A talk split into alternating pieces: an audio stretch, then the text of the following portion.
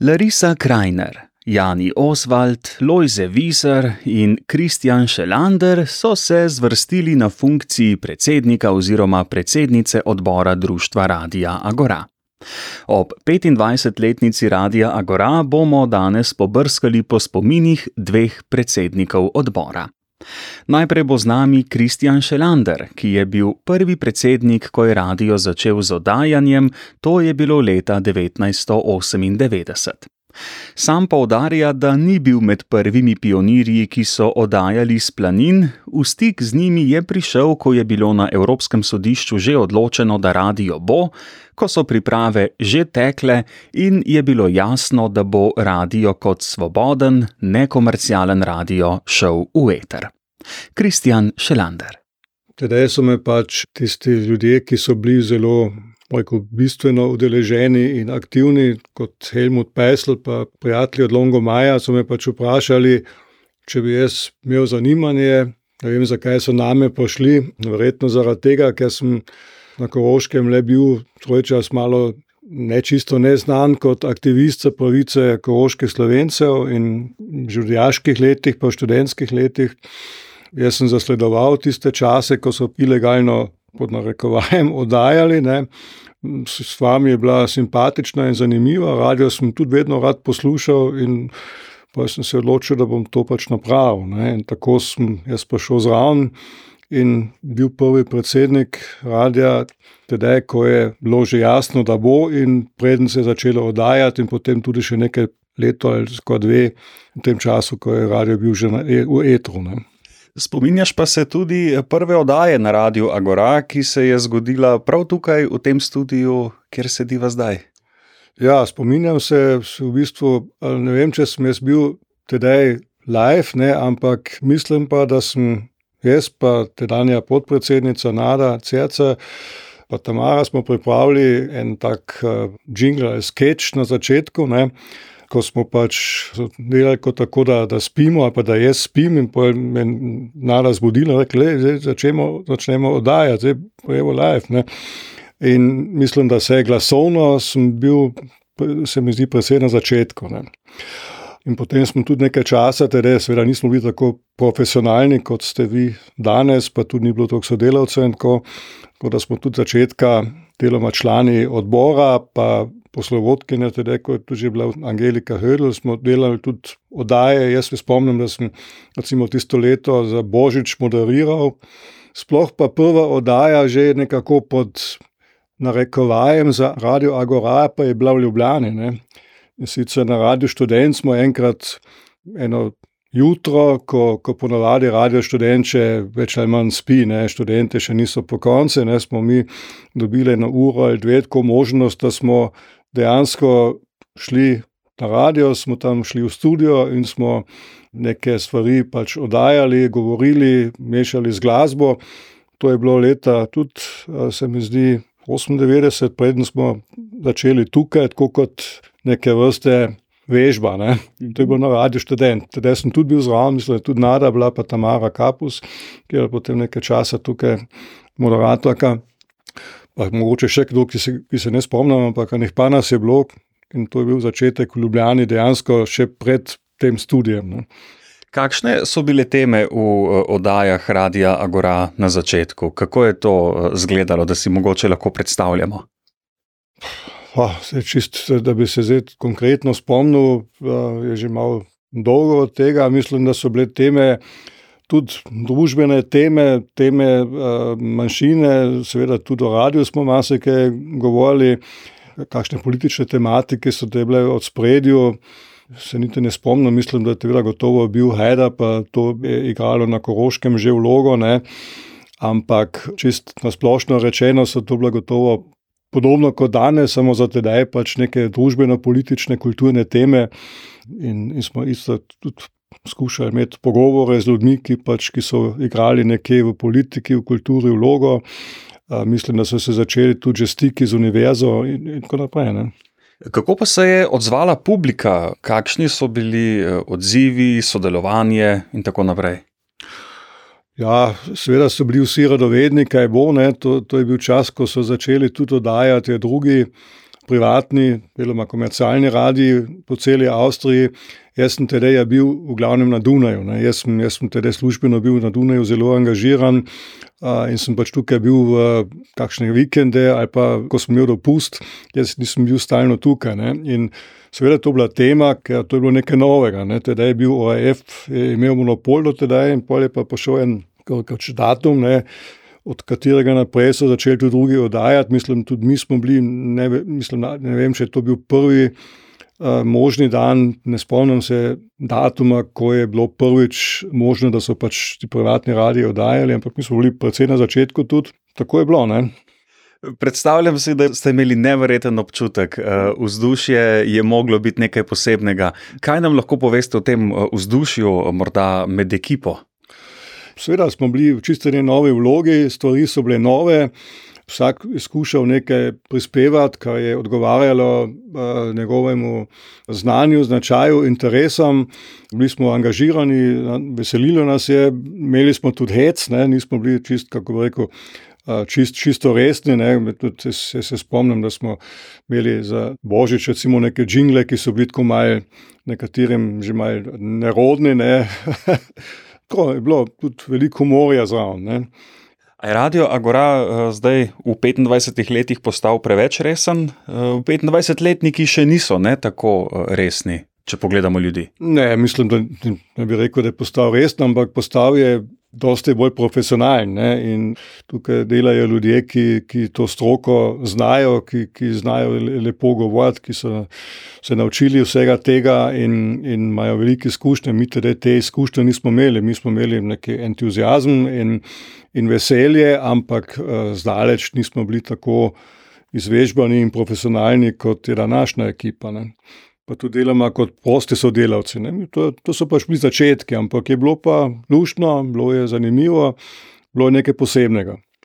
Kristjan Šelander, kako pa je bil takrat sestavljen odbor, če govorimo bolj eh, po stroki, po zanimanjih, eh, profilih? zastopani so bili na vsak način prijatelji od Longa Maja, ker oni so bili v bistvu ja, nosilci, pa so do leta te stvari pripravljali, pa, pa delali. Ne. So imeli tudi seveda malo izkušnje iz Francije, kjer so tudi že, že prej imeli en privatni radio, ne v tisti regiji, kjer so bili. Uh, oni aktivni, pa še danes, mislim, tudi imajo neke um, zadruge in tako naprej. Ne. Bili so ljudje iz univerze, iz, iz znanstvene stroke, mešano. Uh, malo si že namignil, kakšen je bil ta čas. Uh, nam lahko mogoče malo bolj poveš, kakšno obdobje je to bilo, kaj je bilo takrat aktualno, kaj so bili uh, takratni izzivi. Na eni strani aktualno družbeni v tistem času, pa na drugi strani prav na radiju. No ja, izziv na začetku za, za, za nas na radiju je bil, da, da se sploh rekel, finančno zasidramo ali pa da, da, da, da pripravimo rekel, bazo za, za delovanje. Ne? Ker denarja ni bilo veliko, bile so neke subvencije, ampak bilo je zelo vedno na knap. Ne? Jaz se spomnim, da sem bil enkrat potem, mislim, tudi za Nado, podpredsednico, da smo bili pri tedanjemu zvezdnemu kanclerju Klimi. Ki je bil nekako zelo rekel, pozitivno naklonjen in, in je to stvar podpiral. To je bil čas, ko je bila na vladi še socialdemokratska stranka kot, kot glavna koalicijska stranka, če tako mislim, da je bila koalicija že. Sredstva so bila sicer skromna, ampak so, so bila in smo se kako tako lahko na to zanesli, ampak seveda ni, ni bilo razkošja ne? in ni bilo, ni bilo to nekako zelo zasigurano. Sveda se je stvar potem spremenila, ko je prišlo do volitev, ko je klima tako rekoč eh, ni več bil zvezdni kancler in je potem eh, nastala ta koalicija, ljudska stranka z svobodnjaško stranko, ne, ko sta se Šusl pa Hajda dogovorila, da boste oni dve napravili vladno koalicijo. In tedaj je bil zelo prelomen čas in težek čas, ker tedaj se je tako hipoma, tako rekoč, je usahnil vir teh podpor, ki smo jih imeli, in, in je radio bil pač uh, seveda pod zelo velikim pritiskom. Ne. Mhm. In jaz sem tedaj potem, to je bilo leta, mislim, 2000, sem potem tudi uh, to predsedniško funkcijo oddal, ker sem bil, kot, kot sem rekel, ne, na Dunaju zelo poklicno pač angažiran, veliko v tujini potoval in tako naprej. In to je bil čas, ki je bilo treba na licu mesta biti prisoten, jedeti do ljudi, do politikov, do, do partnerjev, ki so bili v stanju, da, da pač podprejo radio, ker kot rečeno so subvencije bile ustavljene, tako je tiste, ki so bile odvisne od politike. Ja, to je bil tak prelomen čas ne? in v tem času je potem valje vredno Lojze Viza prevzel funkcijo, ki je na Koroškem pa v kulturni sceni bil dosti in precej zasidran in je to veliko preneslo, ker pač on vedel s kom, pa tudi na, na področju založništva in kulture so, so bili tisti kontakti, ki so potem koncem koncev pomagali. Mm. Uh, kar sem jaz še napravil tudi in kaj je tudi uh, bil en, ena moja inicijativa, to je bilo sodelovanje z OEF-om, moj nekdani poklicni kolega Aleksandar Vrabec je v tistem času bil finančni direktor OEF-a na Dunaju.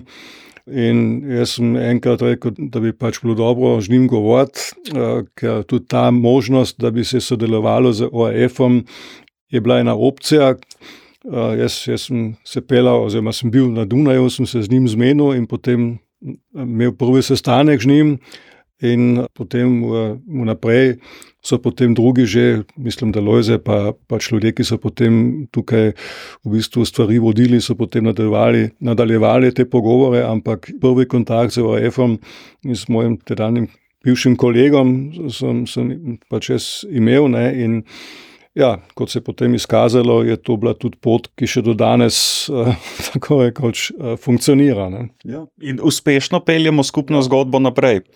Kristjan Šelander, uh, kakšno pa je bilo takrat sodelovanje s timom Radia Agora in odborom, morda nek trikotnik, ne društvo, poslovodstvo, tim, kar se tiče etra in odaj, ali je bilo to ločeno ali bolj povezano? Ja, bilo je bolj povezano, ker, ker pač ni, ni bilo še tako profesionalizirano ne, in so tudi bili časi, ki je bilo treba improvizirati. Ampak, seveda, je bilo že deljenje nalog, odbojniki smo bili deloma poklicno, ja, tudi eh, rekel, eh, angažirani, ne, tako da toliko časa spet ni bilo. Ne. Uh, jaz, jaz sem bil recimo na Dunaju, ne, kot, sem, kot sem že rekel in, in je bilo bolj vikendsko, pa tudi, ja, ker smo delali deloma preko, vem, tistih diskmenov, pa takih uh, stvari, ne. ampak bilo je seveda že ločeno, ne, ker, rekel, mogoče sem se jaz na začetku malo bolj operativno umešaval v dogajanje, kot je to danes običajno za, za, za odbornike, pa za predsednike radia, ne, ali pa predsednico danes. Ne. Uh, ampak to je bilo nekaj začasnega na začetku, in tudi tedaj je bil že odbor neke vrste, kot, kot neke vrste nadzorni odbor, ki je pač gotove stvari sklepal, pa koncepte, ki jih je poslovodstvo, ki so, pa, ki so jih uh, sodelavci, pa prosti sodelavci, tako rekoč imeli, uh, ponesli, seveda obravnaval, sklepal, seveda je finance so se morale tam fiksirati in, in, in postaviti budžeje in, in gledati, kako bo radio uh, finančno shajal. Tako da bi rekel, malo več povezanosti ali pa malo več involviranosti, recimo v eh, dnevni potek je na začetku bilo, ampak to se je potem tudi zmanjšalo in, in se približalo temu, kot je danes. Ne. Kaj želiš radio Agora v prihodnje? Ja, koliko ga jaz poslušam, pa poznam, mu želim, da se bo razvijal naprej tako dobro, tako zanimivo. Mislim, da, da vidi se, da, in to me veseli, ne, da prihaja tudi veliko mladih ljudi, da nastajajo nove oddaje, nove inicijative. To gre v, v vse družbene sloje, pa področja, pa tudi regionalno, celo Koroško, pa preko Koroške, kar bi si mogoče akustično želel bi bilo mogoče še malo več tudi koroško-slovenskih sodelavcev. Žal so pač eh, tisti, ki radi na radio delajo, bolj usmerjeni v smer kot radijski uradniki in raje grejo kot AF, tam je tudi verjetno boljše plačano. Ne? Ampak, ja, mogoče malo več tudi koroškega narečja bi si želel. Mislim, to ni kritika na državno-slovenskih sodelavcih, ki so perfektni. Ne. Samo je pač tako, da včasih se meni malo sliši tako, kot če bi OAF Koroška ali pa en avstrijski radio pač imel govornike iz Severne Nemčije, ki znajo veliko lepše govoriti nemško in veliko lepše govorite slovensko, ampak malo več tudi koroškega narečja bi bilo fino. Ne. Kristjan Šelander, hvala lepa za zanimiv pogovor, za uh, pogled nazaj, ne, pa tudi vnaprej, uh, in upam, da se še slišimo v etru Radia Agora. Ja, hvala tudi za čas, pa za zanimanje in vse najboljše za nadaljnjih najmanj 25 let. Ne. Drugi predsednik odbora Društva Radia Agora je bil Lojze Vizer, ki je zgodovino in razvoj Radia Agora nosil v težjih in mirnejših časih. Skupaj s celotnim radijem je kljuboval težavam in z nami praznoval uspehe celih 16 let. Kot znak priznanja je bil Lojze Vizer izvoljen za častnega predsednika društva.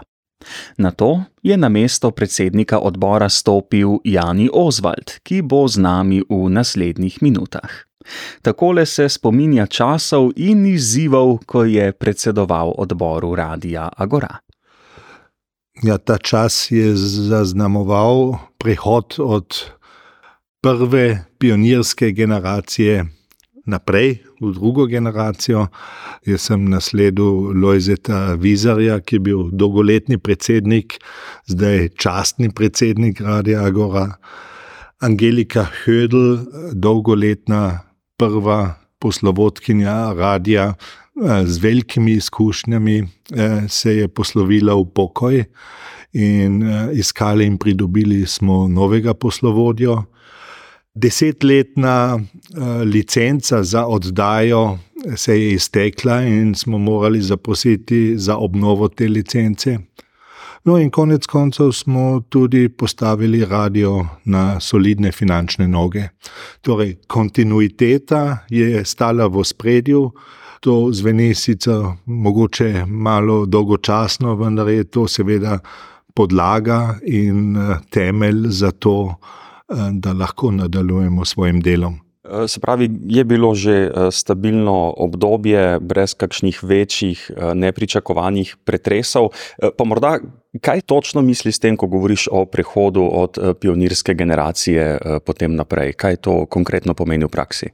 Ne, v praksi to pomeni, eh, prva generacija ima idejo, vzpostavi radio, eh, tam je veliko vneme in, eh, kako rečeno, to je kako prehod čez gore.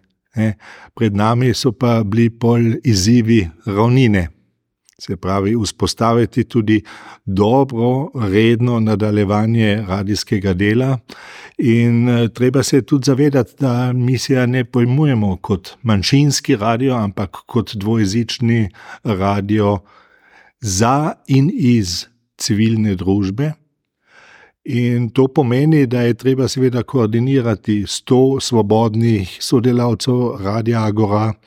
Mi imamo slovensko stalno ekipo, to je treba financirati, in uh, ne, te težave oziroma izzivi ravnine uh, so pač uh, podlaga za to, da lahko kontinuirano delaš uh, svoj radijski program.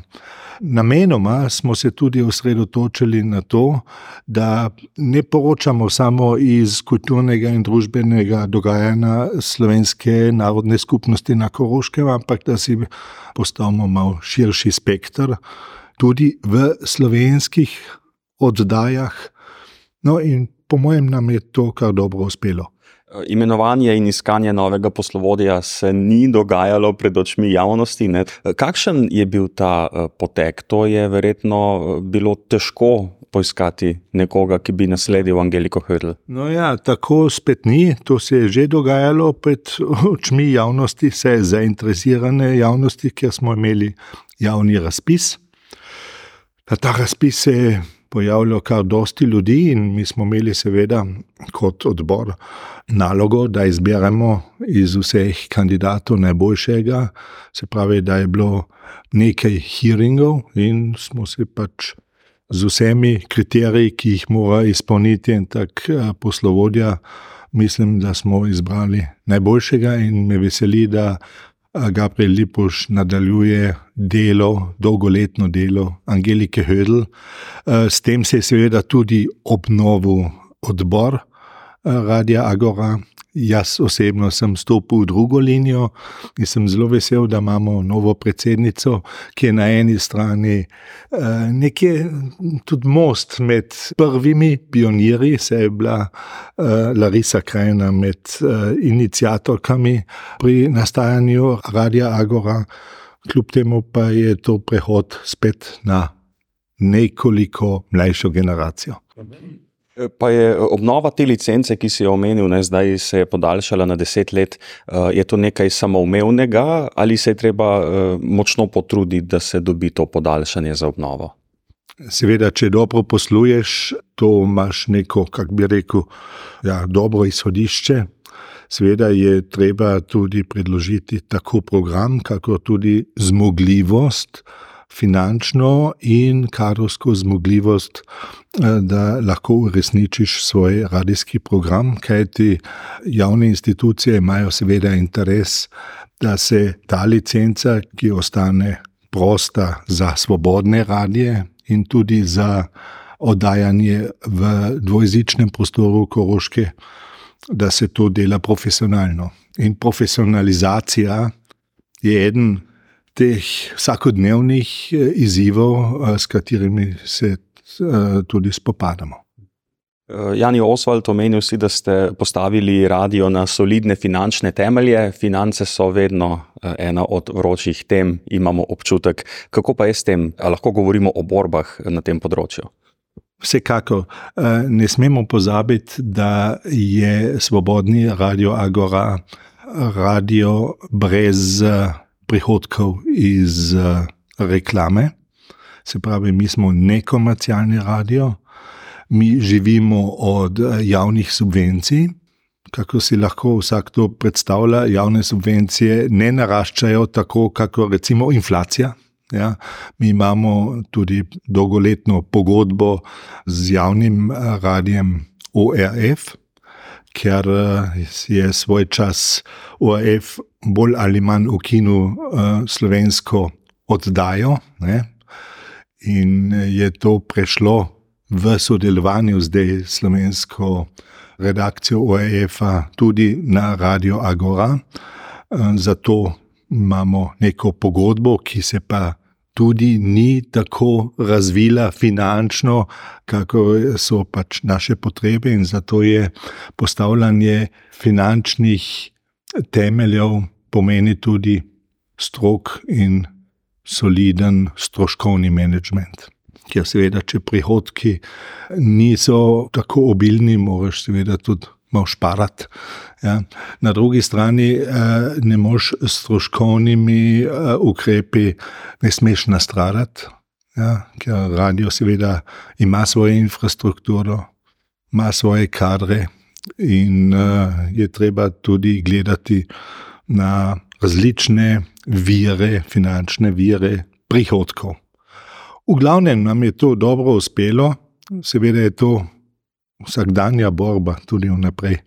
Tako kot finančni viri, je tudi odbor sestavljen z zelo raznolikimi člani eh, z vseh vetrov, bi morda lahko rekli. Eh, kakšno je bilo to delovanje, sodelovanje eh, odbora, kako si to videl?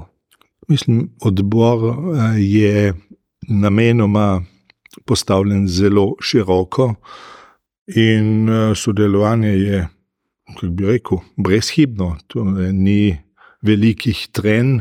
Ja, jaz osebno bi si celo pričakoval, včasih malo, eh, kako bi rekel, živahnejše diskusije in konflikte v pozitivnem smislu, ne, v, v odboru.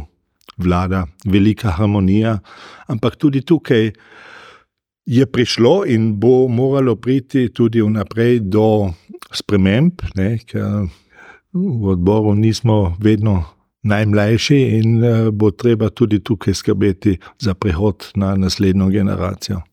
Ne moremo niti mimo politike, vemo, da lahko govorimo o političnih eh, pestrih časih, eh, o zahtevnih časih, o mirnih časih. Kakšno je bilo to obdobje, ko govorimo o politiki, ko si ti predsedoval odboru Radia Agora?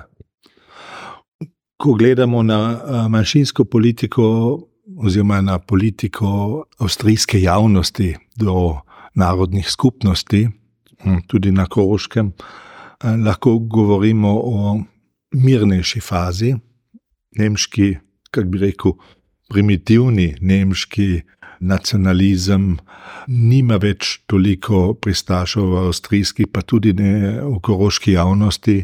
Ja, zato je bilo za nas nekoliko lažje od temi bolj umirjenimi okoliščinami eh, delovati s tem radijem. Kar pa ne pomeni, da se problemi slovenske narodne skupnosti, da so zdaj vsi problemi rešeni. Ne? Poglejmo samo na šolstvo, tudi pri recimo, dvojezičnosti v javnosti. Niso vse zahteve koroških slovencev izpolnjene, ampak prešli smo bolj ali manj iz nekega neurotičnega stanja v obdobje političnega diskurza. Ja v tem diskurzu moramo seveda postaviti naše zahteve, in Radio Agora je tudi glasnik zahtev iz in za narodno skupnost. Koških slovencev. Imamo pa seveda tudi druge stvari, na katere je treba upozarjati. Namreč civilna družba v Avstriji se spopada s če dalje večjimi eh, izzivi glede ohranitev demokratičnih institucij, tudi tukaj smo poročali. In namenoma smo se, ko govorimo tudi o profesionalnosti našega nastopa, namenoma smo tudi uh, šli preko teh slovenskih, koroških uh, problemov na poročanje o širšem političnem kontekstu na Koroškem in seveda v Avstriji. Ne na zadnje pa ne smemo pozabiti, da smo tudi okrepili naše poročanje o Štajerski, iz Štajerske. Tudi tukaj smo napredovali in sem zelo vesel, da imamo tudi na Štajerskem zdaj okrepljeno ekipo. Jani Oswald, kaj je to pomenilo za te, da si bil uh, predsednik odbora, da si imel to funkcijo v tem mediju? funkcijo predsednika odbora ne smemo precenjevati. Mi smo se vsi, in tudi jaz osebno, pojmovali vedno kot ekipa, ni v smislu naše kulture sodelovanja, da se izpostavlja posamezno funkcijo. Najvažnejši so uredniki in urednice radia, seveda tudi poslovodja, ki dela na tem, da se eh, radio vsak dan pozitivno odvaja oziroma izvaja. Odbor, tako rekoč, da neke smernice in ima tudi neko kontrolno funkcijo, in v odboru, seveda, delujemo kot kolektiv. Za konec, morda samo še to, kaj si želiš za Radio Agora v prihodnje. Zdaj praznujemo 25 let, kako gledaš v prihodnost? Jaz gledam v prihodnost zelo pozitivno. Mislim, da so okoliščine take, da lahko napredujemo in nadaljujemo z našim delom. In želim si, seveda, prehod na mlajše generacije, vse pri urednikih in urednicah smo to že na tem mestu, ampak tudi če govorimo o tako imenovanih funkcionarjih, bo treba tudi gledati na naslednjo generacijo. Ja, in si želim, eh, da se recimo čez 25 let, ko bo vse dobro in ko bom že en zelo star človek in še na tem svetu, da se bomo pogovarjali o 50-letnici Radia Agora. To je bil Jani Oswald in v tem duhu pogumno, pozitivno in radovedno gledamo v prihodnost.